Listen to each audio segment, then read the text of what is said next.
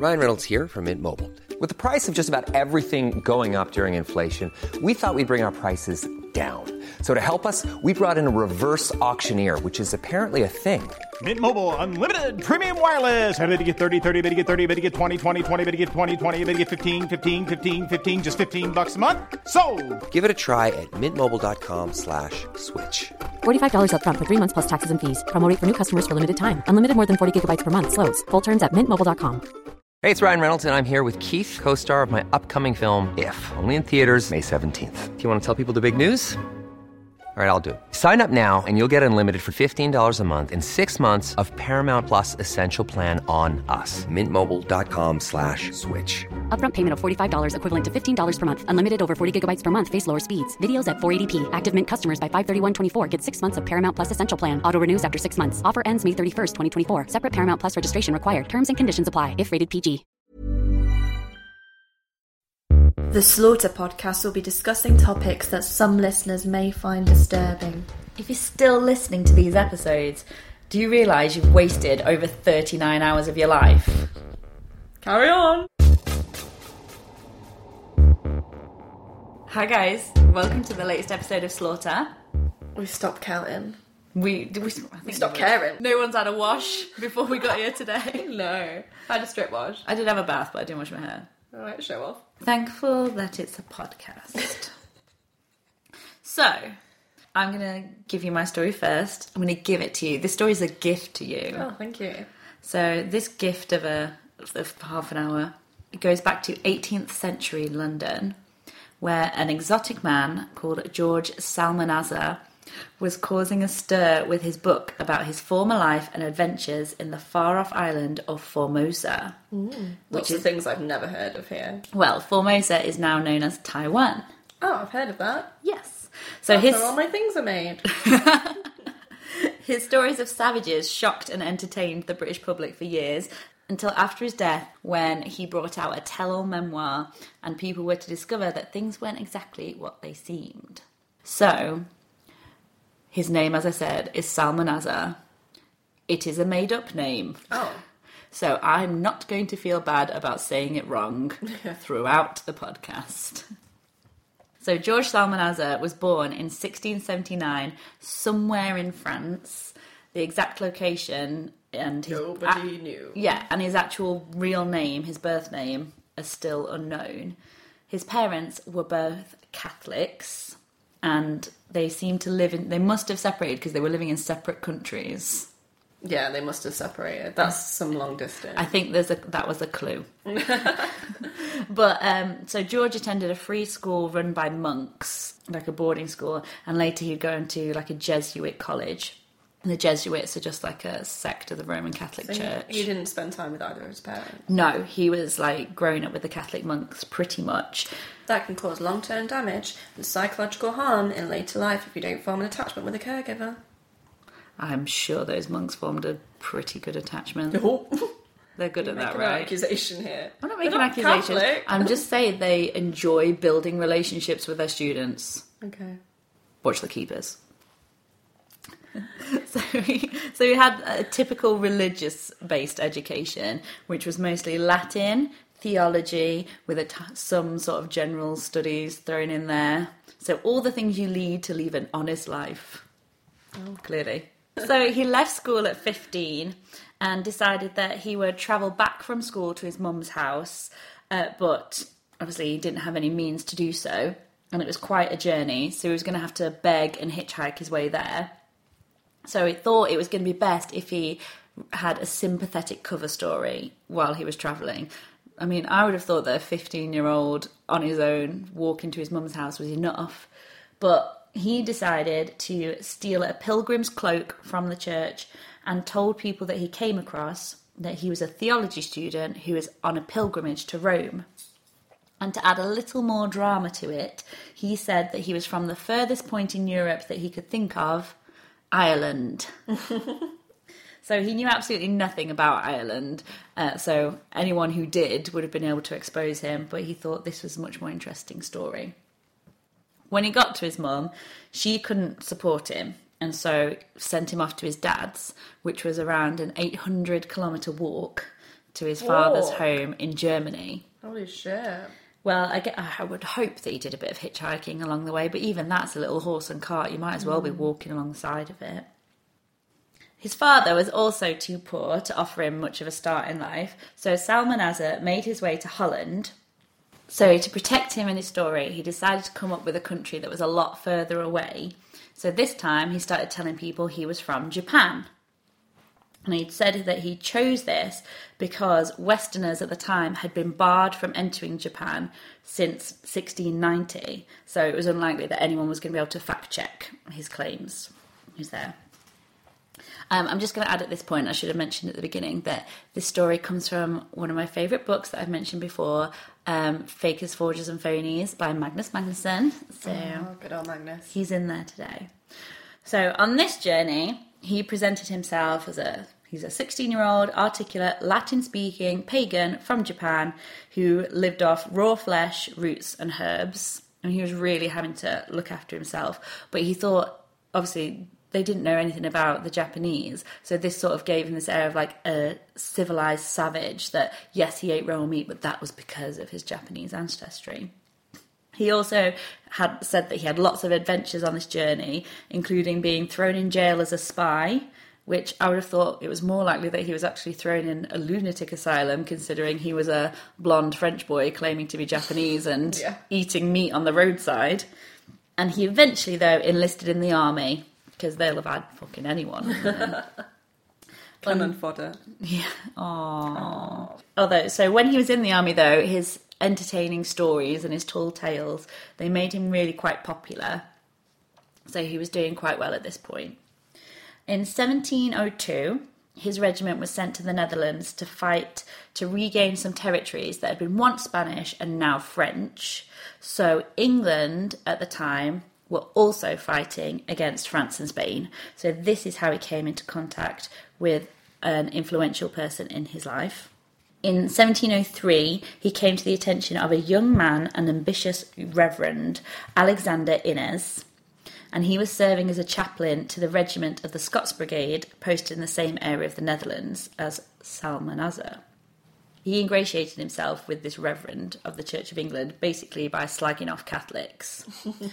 so he said that Jesuit missionaries had abducted him from his home in Japan and forced him to convert to Catholicism. So Innes was intrigued, but he wasn't completely fooled.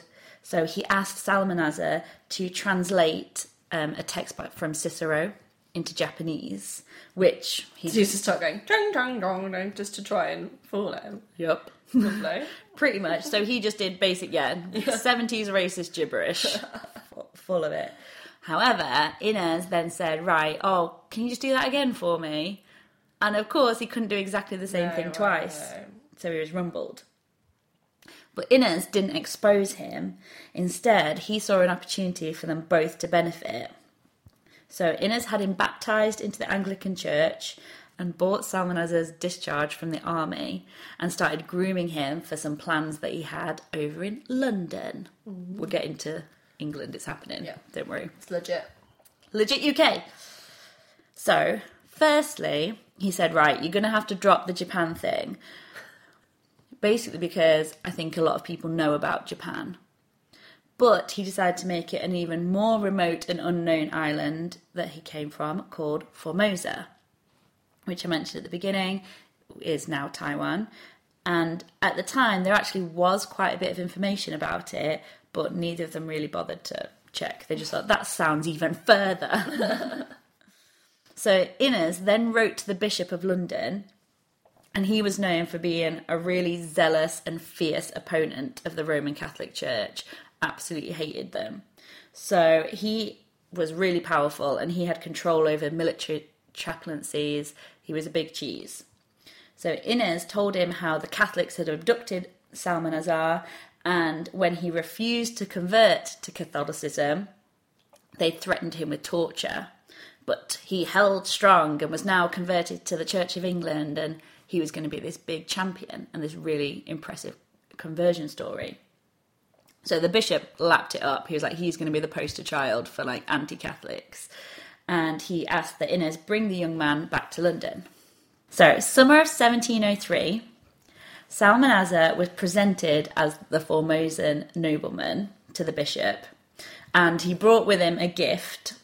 So, it was the Church of England Catechism, and he translated it into Formosan, which of course was a totally made up writing by Yeah. Psalmanazar, which is quite impressive. He actually, you can see pictures online of the whole alphabet that he's made. Oh, well, I say impressive, like I could come up with 26 squiggles, I guess. yeah. But it looks kind of legit. You'd believe that it was like a some symbolic alphabet. So Psalmanazar became a sort of celebrity in the London social circles, and he was telling his fantastical tales and stories of his former life in Formosa that sold him as this civilized savage. So he told them how he'd practiced cannibalism and that it was permitted for a husband to kill and eat an adulterous wife which was no big deal because in Formosa they practiced polygamy. So he had loads of wives to choose from. Also not true, but that's what he said. Yeah. And I mean, it- I reckon it would be quite interesting listening to him. Like, if you don't know much about the world, oh yeah, that'd be a brilliant night out. yeah, and it totally fed into what they loved. Like it was in the Like, we're the seventeen hundreds. Yeah. Yeah. we're the best. Like these far flung corners of the world where everyone's barbaric Yeah. and savage, and it does definitely. So he would later write a book. He would describe this practice of cannibalism in more detail. So basically, he tells a story of how this woman had been found guilty of treason against the king of the tribe, I assume. And so they hung her on a cross, nailed her to a cross to crucify her, but to extend it, they kept feeding her so that she would stay alive for as long as oh. possible. And it said about after 30 days or something, she eventually died. He said, in the culture of Formosa, the body is the property of the executioner. So they would then chop up the body and sell the meat, and it was a, considered a delicacy. And said this was a plump 19 year old woman who had been fed consistently on this cross, so it was the nicest meat ever. I don't think weathered old cross meat would be that nice. 30 days. I mean, it, I watched a thing about like they dry age steaks. I can say it would be like beef jerky. Yeah. Apparently, he said the torture made it more tender. No, stress hormones. Well, he was bullshitting, to Yeah. be fair. So I'd have run you'd, with him. yeah, you'd have had him out. You're like, actually, Actually, I watched a documentary, and the stress cows don't taste as good. So while he was in England, he sort of played up to this because he said that he was going to satisfy his bloodlust by he would openly eat raw meat with was heavily spiced. So when he was at a dinner party, it would be like a bit of a thrill to be like, "Oh yes, I'm only having the raw meat." So the Royal Society then began to take an interest in Psalmanazar's claims. So he came to a meeting on the 11th of August in 1703 and he let them know look, I'm going to write a book all about my life in Formosa, so you'll be able to know what it's about then. So then at their next meeting on 2nd of February 1704, they invited along a Jesuit astronomer called Father Fontenay and he was invited to take part in a debate on Psalmanazar's credentials. So ah. they were like, before we accept you, we need to know if you're true. And he was a particularly interesting person to bring because he just arrived back from travelling in Asia and particularly China. And there was a lot of debate because Psalmanazar claimed that Formosa was a part of Japan and everyone else claimed that Formosa was a part of China. Yeah. so they were like, Because of this geography. is gonna, yeah, this is gonna get him. So you didn't even check which con like which country it's part of. Oh no, you didn't check That's anything. ridiculous. the Catholic astronomer commented um, afterwards that Psalmanazar was clearly just a young guy. He looked about 22, blonde haired, blue eyes. He had a ruddy complexion and he could speak European languages without any hint of an Asian accent, which I think was all things that anyone could have told you. They didn't need an expert opinion to, well, he's blonde. I've met him basically. He sounds French. Uh, so, Psalmanazar, however, he wrote an account of this debate in his book later. And he describes how they had a fierce debate over the finer points of Chinese language, saying, well, they, they never end in a consonant, and da da. And obviously, he knew nothing about it. And then he's, it seems like it sort of descended into a bit of a slanging match, which actually went in Psalmanazar's favour because Fontenay, this Jesuit astronomer, obviously was a Catholic, and at the time, that basically already gave a level of distrust over what he was saying. And there's Psalmanazar, who's this brilliant Church of England convert. So the public opinion and any people watching was sort of already rooting for him. So he could just be like, You're just a Catholic liar, you know nothing. So the Royal Society then brought in the big guns. Their new president, Isaac Newton, off of Gravity, and Edmund Halley, off of Halley's Comet. Like, clang, have those names. so they tried to catch him out with his, obviously, his geographical knowledge is piss poor. So they tried to catch him out by asking things about the position of the sun where he's from, which I think What? exactly. If I wouldn't know. no. So Halley like had this killer bro, and he asked him if in Formosa does the sun ever shine all the way down a chimney? because basically, so its position in the tropics means that at some points the sun would be directly overhead and therefore should be able to shine straight down. Uh, I don't know that I would know what it did in England. I've never looked at chimneys and sun and thought about it. But maybe if there's no electric light, that casts if your light's coming down the chimney. But I do think if someone's asking you that, go with a yes, because there's a reason you're asking. Well, instead, he did, although he wasn't so good at geography, he did come up with a slightly cleverer tactic. And he said, well, the chimneys in Formosa twist and turn on the way down, so no one would ever know. Oh. Which I thought was pretty smart. Convenient. So then they had to take a new tact and basically said, if you're from Formosa, why are you white? yeah, good point. That'd be my first question. Yeah, right. Asian though. yeah, but Yeah. you're pretty white there. Why blonde though? So he basically said that because he was of noble rank, he didn't go out in the sun, and that was the other workers. So he had this more, this obviously pallor to him, which kind of worked because at the time, they people's understanding they sort of believed this permanent suntan theory that people who were black or had darker pigmented skin were because they came from hotter countries and therefore they'd just been suntanned. Pretty much is what like that Or was from inside the womb. that was quite a widely held belief that it was to do with They're just the all sun. born white and then get darker as they get older. yeah pretty much. So that kind of they were like oh i guess. So the royal society didn't really believe him but they never made any public statement denouncing him because he was really popular at the time and they were struggling to gain a bit more public support so they kind of just left it were like ugh not worth fighting this battle Yeah. so then, with the help of Innes, Psalmanazar then published this book that I've mentioned. It was a historical and geographical description of Formosa.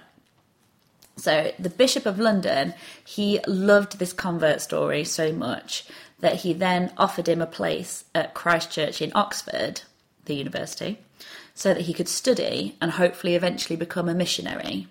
And he was thinking that if we send him there, he'll can, he can start translating some of the religious texts into Formosan and then go and share it.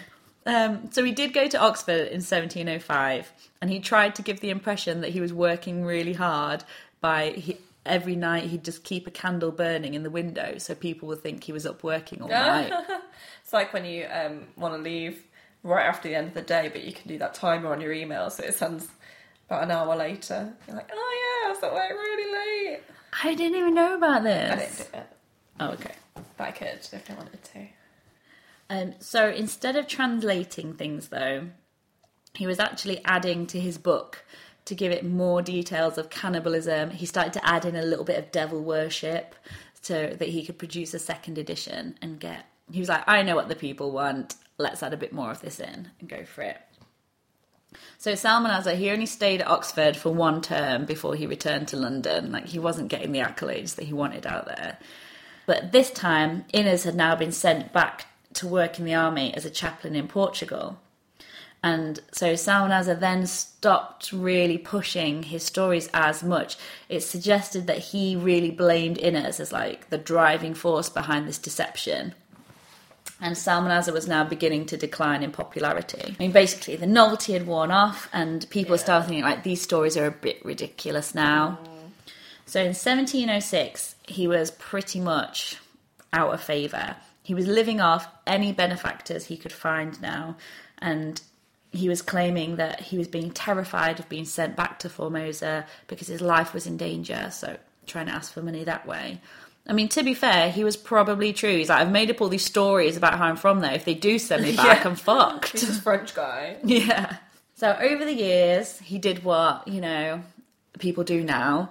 With short of releasing his own fragrance, he did try and use his former celebrity status for branding and just give his name to anything. So he uh, tried to manufacture white enamel work under the name White Formosa Work. That didn't really work. So then he tried to do a line of alternative medicines with recipes that he claimed were ancient Formosan antidotes Yeah, and things like that. I can see that more. I can see that, but no one gave a shit. And he even tried then painting fans like in a oriental style. Nobody was bothered. So he was becoming destitute now. 1716, thankfully for him, he had a group of hardcore believers, and they all put into this collection that would guarantee him a pension of about £20 a year. Patreon. Yeah, pretty much. They set up a Patreon for him, and in a similar vein, in that they would keep paying into his fund until they died. If you'd like to support us on Patreon, it's patreon.com forward slash slaughter the podcast. Yeah, don't make them send us to Formosa. We'll die there. I can't be a cannibal. I'll be eaten. Oh god, they'll eat me first. like more fool me for being so plump and juicy. I'm delicious. I'm so delicious. I think you'd be delicious. Stop thinking of eating me. Push comes to shove. We're stuck on a slaughter tour. Would you eat a human? Eh, no. I don't think I'd eat a human. Only if I had to. If the human was already dead and I hadn't seen it, and someone just gave me the cooked meat and was like, Here you go, eat some people meat, you're starving, and I didn't know who it was or anything, and I hadn't seen the body and I hadn't seen it being cooked, I was like, Fine. Yeah. It's only like when they hand you an ostrich burger at one of those farmers Yeah. markets, and You're like, like, "Okay." I've no fucking clue if this is ostrich or if this is your fucking like toe cheese. Like, I'll take it. Luke was telling me that story about the um, people who were stranded and they killed the like they had they had a sickly kid and then they killed him and ate him and then they got rescued the next day and then they didn't get done for murder because they were like, well, it's not like you're going around killing people, like you were starving, But they did kill him. but they're literally like having their breakfast, like, oh no, there's a boat. no, I don't think it's that bad. Was it their kid? Um, That shouldn't matter. No, I think it was like a. They were on an expedition. And he was like a guy. with- Everyone else had a kid at home, and then they were like, "You've got no family and you're ill." so we're eating you, mate. Sorry. You're worth the least. yeah. That's so harsh. So, Sam Psalmanazar luckily hadn't had to resort to eating people yet, or himself. But the £20 a year was just about sustain him. It wasn't really enough. So he started writing for what was called at the time Grub Street. So it was the street in London called Grub Street. It's not called that anymore. It's near the Barbican, apparently and it was notorious for like hack writers, like people who would just do any sort of writing, like shitty writing. And it was poorly paid, it was unrelenting, it was constantly having work, and he would spend the last 40 years of his life constantly just every day going and doing this like commercial writing.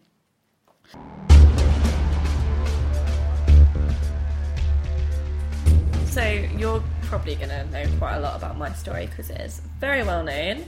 It is the Philpotts. The fire! Yeah. Burn them all! No, don't burn them all. I don't know what the story's about. So, May 2012, there's a house fire at 18 Victory Road in Allenton, Derby. Five children were asleep upstairs and their parents were asleep downstairs. So Jade, John, Jack, Jesse, and Jayden were all tragically killed in the fire. Um, all primary school age, all went to the same school, and there's basically one in each class. So it was like a year between each. So the school Irish was, twins. What does that mean? Like when you have a quick kid and then you have another one Yeah. straight away, so they're in like they're almost in the same year group. Yeah. And the school said that kids were polite, well mannered, lovable children. Um, and the school were obviously absolutely devastated because that's five pupils gone just in one awful situation. And then Duwayne, um, 13, he was in the fire as well. He was in secondary school and he died in hospital two days after the fire. So tragic, tragic incident. Um, he was again popular, well liked by students and staff. Now, the father reportedly had made valiant tem- attempts to save the children. Uh, following the fire, the local Catholic Church had a memorial service for the children, and a charity was set up by local residents to help the family as well. So the parents, Mick and Mairead, and the children lived in a council house, um, which is for those people who aren't from the UK, is where the local council will own certain houses and people will um, live there for free if they haven't got work themselves. Or sometimes, if you work, you can pay rent to the council, and they lived off benefits as well. Now, five days after the fire, the father Mick called a press conference and he spoke about the, the fire services, the ambulance staff, and he thanked them and he began crying for his children. But people started to look at him differently after this press conference. Something about the interview didn't seem quite right, and people began to ask how genuine Mick's tears were. And there's a really good picture actually of the policeman, obviously, who's at the press conference next to him, and the way he's side eyeing Mick is quite telling, really, in terms of what he's thinking. Um, and he was in some of the documentaries. He was like, that, that photo kind of shows what I was thinking at the time. So, police were already suspicious, um, and they concealed audio recording equipment in the couple's hotel room during this time. So, obviously, they'd be. I they- didn't know you could do that. I didn't know you could do that. I, I mean, it is a bit weird, isn't it? Just to think that oh, they've gone through this tragedy, and then we're going to stick some equipment in their room. They must have had they must have had some evidence before they were allowed to do that. I think so. You can't even search a house without a warrant. Never mind, like Mm. record people secretly. Yeah. So I think this was what sparked it. That um, they looked for the cause of the fire, and they found that there had been petrol that had been put through the letterbox. So it was definitely malicious. Um, so they knew it was arson, and I think that sort of raised a bit of a red flag. And they knew that they couldn't rule out the parents, and you'll see why later. See, that always fascinates me how they can tell the cause of a fire. Mm. I think that's like the cleverest thing. Because everything's all black and burnt, and they're like, "Oh, we managed to trace it back to this room in the house, and it mm. must." I'm like, I think that's brilliant. I should read up on it. Really, someone else just tell me. Maybe it's dead obvious, and Do the research for me. So, yeah, if there's any past firemen, ask my plumber. He used to be a fireman. The media had also started to get knowledge of the couple's unusual living situation and Mick's past. So, I'm going to tell you a bit about that first. So, July 1978, age 21, Mick had attempted to murder his girlfriend that was 17 at the time. well, that will cause suspicion. There you go. So, prior to that, he had shot her with a crossbow what? because her skirt was too short. Well, I mean, that's some old fashioned punishment there. old fashioned. It's fucking Game of Thrones. Yeah. But talk about an inappropriate response. Yeah. Um, and he'd also cracked her kneecap with a hammer because she'd focused on a baby while babysitting it. Oh my god. And he was like, Talk to me. So he Tried tried. smash your kneecap. yeah. He tried. Oh my! Was he not? How was he not in lo- locked up forever? Well, he was locked up, but not forever. So he tried to kill her because she broke up with him in a letter. So Well, she you was would. like, You "I'm wouldn't do it face yeah. to face. Yeah, well, that's why. So he stabbed her twelve times, and then he stabbed her mother for trying to help her daughter. He got seven years in prison. He was released after three years. That's disgusting. I mean, he should have got. I think he should have got a full sentence for murder for that. It's just. It's not. She just happened not to die, but he. I know it's attempted murder, but something's fucked up that you Yeah. got three years. Crossbow, smashing kneecaps, twelve stabs, and the mum. You'd think that he'd get longer sentence just for the fact that there was two victims. He should have had two convictions. Yeah, it's ridiculous. I've So- never known something that. I mean, no, like the whole time we've been doing this, sometimes I'm like, okay, that sentence was crazy long. Or sometimes you're like, oh dear, they got out after 15 years, but what can you do? Mm. That's the. I'm genuinely years. shocked. Three years, like, is like a house burglary, isn't it? I think I've been grounded for longer than that. Yeah, it's completely wrong. And it, like clearly he's a dangerous person. So in 1986, he was out of prison. He married Pamela Lomax and he had three children. And she began to hate him um, because he was awful. He was just a horrid person. And she was basically really relieved once he started to cheat on her. She was like, oh, thank God. Maybe he'll pick someone else. Yeah, maybe he'll move on now. I'll just stop doing my hair. yeah. Um, so he cheated on her with Heather Kehoe, um, who was only 14 and he was 37. So he's a murderer and a massive pedo. Yeah. So she dated him until she was 16 and then at that point she ran away from home and moved in with Mick and they had two children. And he was again a horrible person. Wait, He- sorry, just tell me what her name is again. Heather Kehoe. Oh and so she went and lived with him. Yeah. Well, I don't know what they're seeing in him. He's hideous. He's massively violent, but basically he's preying on women who like he's mega confident and I think he's just getting women who are really kind of shy or vulnerable and obviously really young and maybe he's Got a council house. yeah, he's got a house. He's maybe coming across as charming at the beginning and then maybe scares the shit out of them. Um, but that he gets through a lot of women. But he's just awful. He's an awful, awful human being. So he began to beat her, and as her sons got older, she had two boys, he would encourage them to beat her as well. so he's making them into kids who were just violent towards their parents. God knows what they're like now, because what hope have those children got? They're like, this is a good idea, beat your own mother. She left him, and they began a custody battle for the children, and he tried to discredit Heather, but she won. Um, and there were off, there were lots of witnesses of the abuse. There was someone who said, "Oh, I'd seen him. Um, she always had black eyes. Um, she, you know, we saw her in the street getting beaten by him or dragged inside." So people rallied round her and she got custody for the children, thank goodness, and she took them out of that situation. But not until they were, you know, the damage had been done and he'd been abusing her for years. Um, Mick also headbutted a colleague, but he didn't go to prison for that. So he just got, um, he was sentenced, but it was like a, I don't know, the sentence that you do later or something. Suspended. That's it. Then he met Mairead Duffy, um, 19 and a single mother. And when he met her, she had just left an abusive relationship.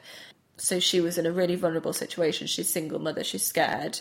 And I think he latched onto that. But her ex was so abusive that he'd totally controlled her and he'd pinned her down and shaved her whole head once. and she kind of was a bit blase about it. Like family and friends She's like, oh, I wanted a pixie cut. yeah, like family and friends, like, how did you let him get away with this abuse? And she you're was just like, abused. Like, that's. she was like, Ugh. But later on, she did talk about in court how her own father had abused her as well. She needs to, like, get them to, like, pit them against each other. Like, get both the abusers in the same room and just, like, battle each other until they both die. Well, they'll join forces and become some sort of mega abusers. Like a transformer. I think she needs to not get abused and meet a nice man. That definitely. Yeah. So, Or just not meet a man. Do your own thing. do your own haircut. After a year of marriage to Mairead, Mick, um, I don't know, after a year of dating Mairead, Mick met Lisa Willis, who was 16. I mean, he's my God. proper old by now. She was a single mother and she was also an orphan. So, again, another vulnerable young woman. And he began an affair with her, but he didn't hide it. He basically moved Lisa into the house. Right. So he was living with both of them then. So in 2003, he married Mairead, and um, Lisa was a bridesmaid at the wedding. And they Oh. all lived together in a three bedroom house. and he was continuously getting them both pregnant. So they were having a lot of children. And he would beat both women if they didn't behave. He was totally in control, and the whole household revolved around what Mick wanted. So everything came second place to his He wants whims. something to occupy his time. Well, he didn't want to work.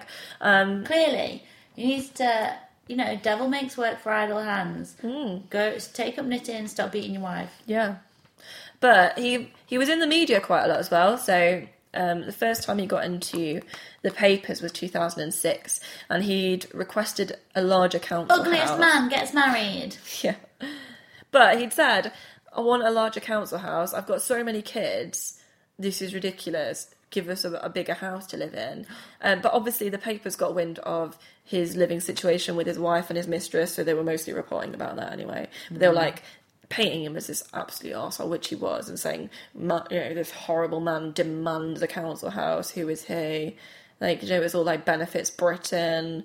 That's People love a bit of that, yeah, they? they love a bit of that. So that was nationally put in the papers. Then he was on a documentary that Ann Widdecombe um, made um, called Ann Widdecombe versus the Benefits Culture. And she would go around talking to people on benefits, and he was one of those people.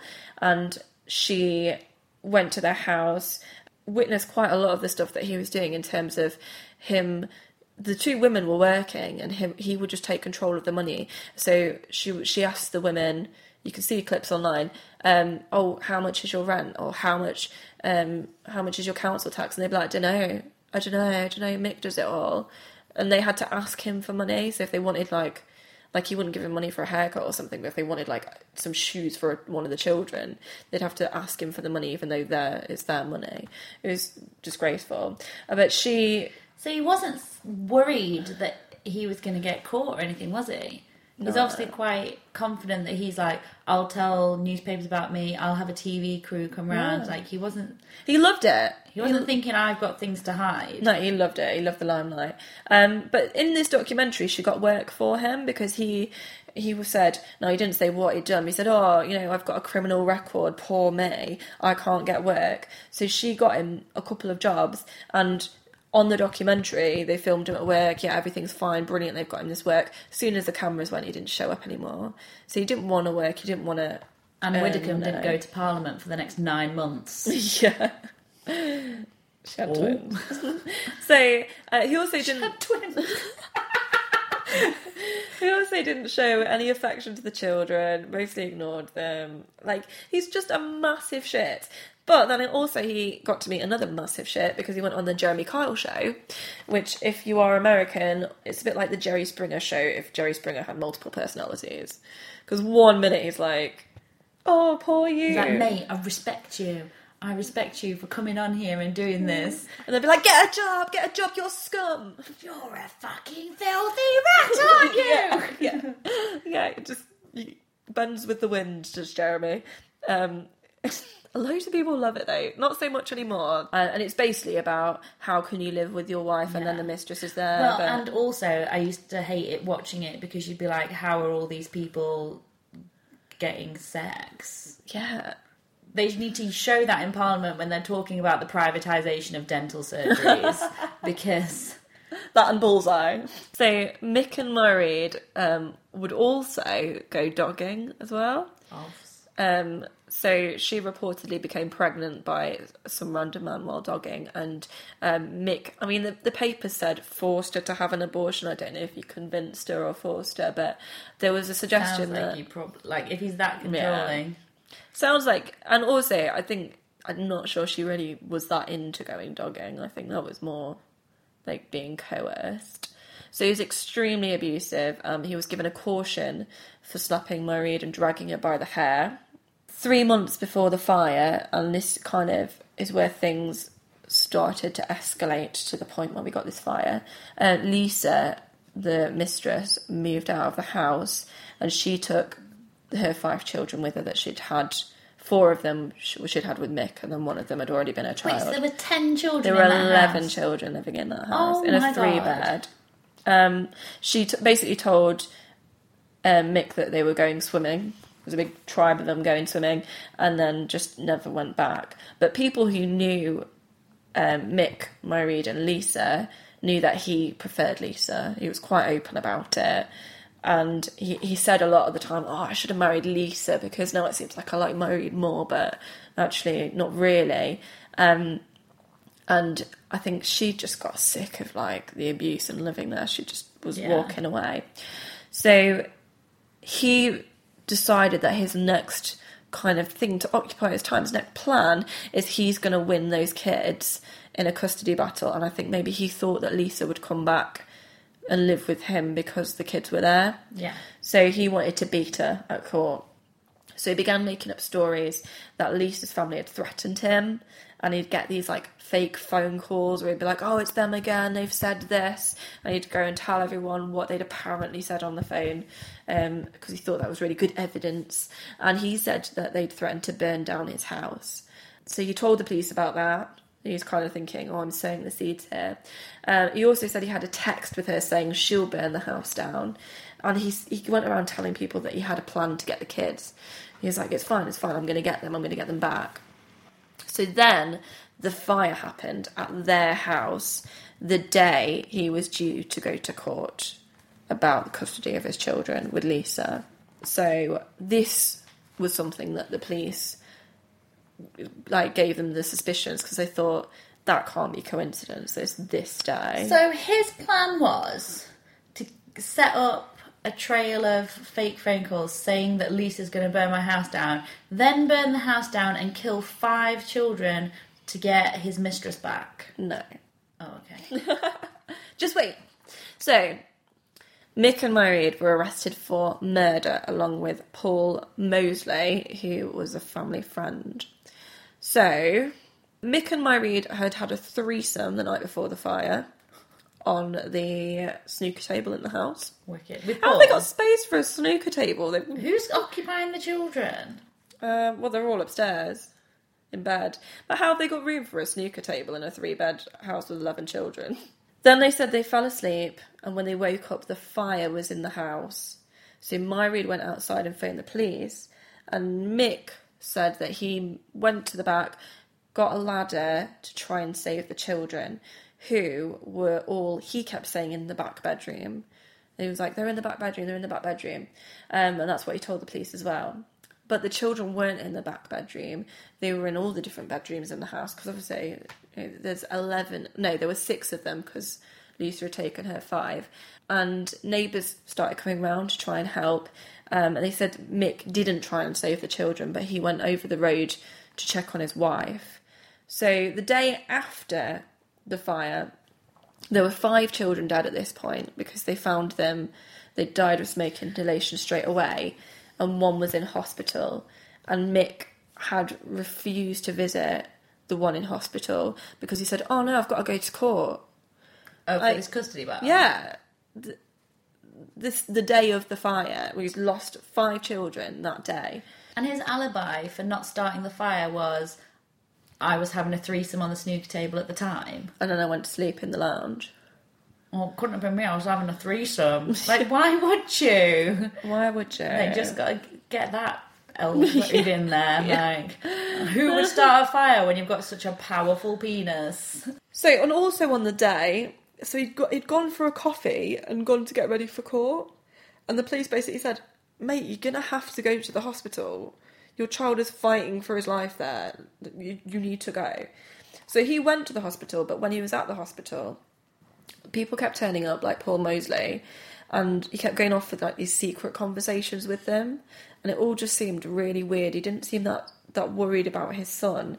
He seemed more worried about these chats he was having, and didn't really show much concern for his child. Also, apparently, like was slapping someone on the arse, being like, "Oh, I'd love a bit of that," and just really grim. Um, so this is where they found the petrol at Mick and Mairead's, and they also found petrol on clothes that they had in the house. So they all pled not guilty at court, and this is where the court heard about what they thought the plan was. So it wasn't that he would burn the house down and kill the children. What he wanted to do was start the fire himself and then him to be the saviour save the children, go to court, and that day, and for everyone to be like, "Oh no, obviously Lisa must have started to started the fire. He saved them. He's the better parent." But then the reports say that he didn't try very hard to save the children. I yeah, that's the thing. I don't know if um they.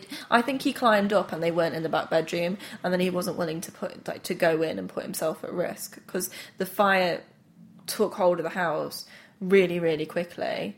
Um, and I think it was just more difficult than he thought. So then he sort of backtracked and didn't want to get involved and kind of wanted himself to look like the victim, but it it just didn't go to plan. So they changed their charges to manslaughter because they it became apparent that he, he obviously didn't want the children to die. He just wanted to be the And hero. he gave a shit. Mick's former wives and girlfriends came and testified of the abuse that he'd caused them. So, in terms of character, they totally discredited it. It was also revealed that Mairead had taken an overdose in February, which I think was probably just after Lisa had left. So she obviously Well, she was going to get all of it. Then, going to get all she? the brunt of him being angry about her leaving. She's still there. She's the one he doesn't really want as much. Um, a witness also claimed hearing Paul Mosley say that he really should turn himself in. Why is Paul being dragged into this? Well, I think he was in on the plan. Paul sounds like the voice of reason here. Well, he didn't turn himself in, did, Did he bring the petrol? He had petrol in his clothes. Paul. Mick received a life sentence. Uh, that's 25 years in the UK, and he has to serve at least 15 years, which I think is ridiculous. Um, Mairead received 17 years, but will serve half of that, and Paul Mosley received 17 years as well. I really don't understand why. Like, again, we've done a lot of cases now, and we've talked about people that have been put away for life meaning life, and people that have had two or three consecutive life sentences that they have to serve. But even manslaughter against manslaughter against five should uh, six. add up. Manslaughter against six should add up to more. Surely, I feel like there's some. I don't understand. I feel like 15 he's let off years. lightly all the time. Yeah, he is. Three years for two stabbings, nothing for any of the abuse, and then just one life sentence for six children dying when he meant to set fire to the house. I'm not happy about this, Lucy. I mean, he's obviously a complete um, narcissist, a really violent individual. He's, I mean, he's just probably one of the worst people we've looked at. Just continuously just causing harm to others, just being abusive, like actively abusive all the time. Like no one. But the thing is, people are. How is he getting all these women to abuse? That's what I hate about it. But um, yeah, just he just seemed to get away with everything. Um, so from prison, uh, he still carries on being a total shit. So he wrote to one of his sons from prison saying, "I really tried, son, but I just could not get to them. If only I'd not put fancy antique wood up everywhere. So yes, I do blame myself." Like he genuinely thought, "Oh well, that antique wood was kindling, so." Oh, whoops a daisy, that was the problem. No, it was the fire that you clearly started. Yeah, it's the petrol that you poured through the letterbox. Um, so his son Michael still believes that he's innocent. What? So please don't write to us. Your half brothers and sisters are dead. I know. Oh my god! I mean, sometimes you got. I feel like, like my brain isn't working today. What is happening? But I, to be fair, sometimes you got to latch on to something, haven't you? Like, uh, would you want to believe that of your own dad? Well, you know that he beats your mum. Yeah. Like that's not a secret. I don't know which kid. Maybe it's one of the ones who also beat her. Even worse, then you definitely then you've got proof. Yeah. He also wrote a letter saying, I don't know if you know this, but 6,000 worth of fishing tackle and £1,500 worth of bikes were stolen from my property. Like, no one gives a shit, mate. And he believes that he's going to be freed. Like, he genuinely believes that he's going to be freed. And when he does, he's going to sue the police and they're going to give him loads of money. Sounds like he is going to be freed. He's been put in an isolated cell in prison, I think because all the other prisoners just want to murder him all of the time. So he has to be uh, watched 24 hours a day in basically like a cage like cell at Wakefield Prison. Oh, one of those Prison. plastic box ones. Yeah. And Mairead has become a witch in prison. Wicked. Wicker. So, if you enjoyed that episode, you can head over to Twitter and Tell us. see what's popping off there. I love when people tell us they liked it.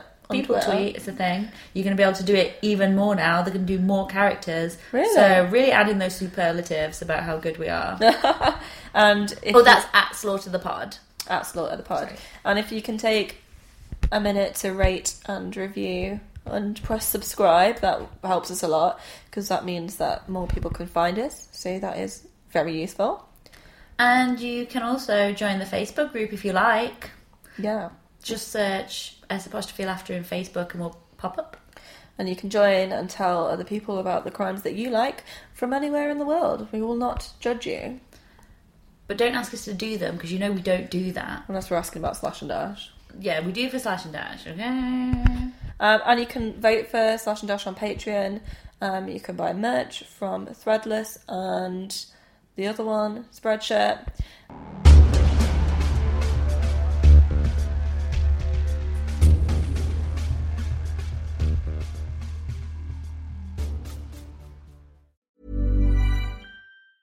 Hi, I'm Daniel, founder of Pretty Litter. Did you know cats tend to hide symptoms of sickness and pain? I learned this the hard way after losing my cat, Gingy. So I created Pretty Litter, a health monitoring litter that helps detect early signs of illness by changing colors, saving you money and potentially your cat's life. Pretty Litter is veterinarian developed, and it's the easiest way to keep tabs on your fur baby's health right at home. Go to prettylitter.com and use code ACAST for 20% off your first order and a free cat toy. Terms and conditions apply. See site for details. Planning for your next trip? Elevate your travel style with Quince. Quince has all the jet setting essentials you'll want for your next getaway, like European linen, premium luggage options, buttery soft Italian leather bags, and so much more. And is all priced at 50 to 80% less than similar brands. Plus, Quince only works with factories that use safe and ethical manufacturing practices. Pack your bags with high-quality essentials you'll be wearing for vacations to come with Quince. Go to quince.com slash pack for free shipping and 365-day returns. When you make decisions for your company, you look for the no-brainers. And if you have a lot of mailing to do, stamps.com is the ultimate no-brainer. It streamlines your processes to make your business more efficient, which makes you less busy. Mail checks, invoices, legal documents, and everything you need to keep your business running with stamps.com. Seamlessly connect with every major marketplace and shopping cart. Schedule package pickups and see your cheapest and fastest shipping options from different carriers with rates up to 89% off USPS and UPS rates. And with the stamps.com mobile app, you can take care of mailing and shipping wherever you are. Make the same no-brainer decision as over 1 million other businesses with stamps.com. Sign up with code program for a 4-week trial plus free postage and a free digital scale. No long-term commitments or contracts. That's stamps.com. Code program.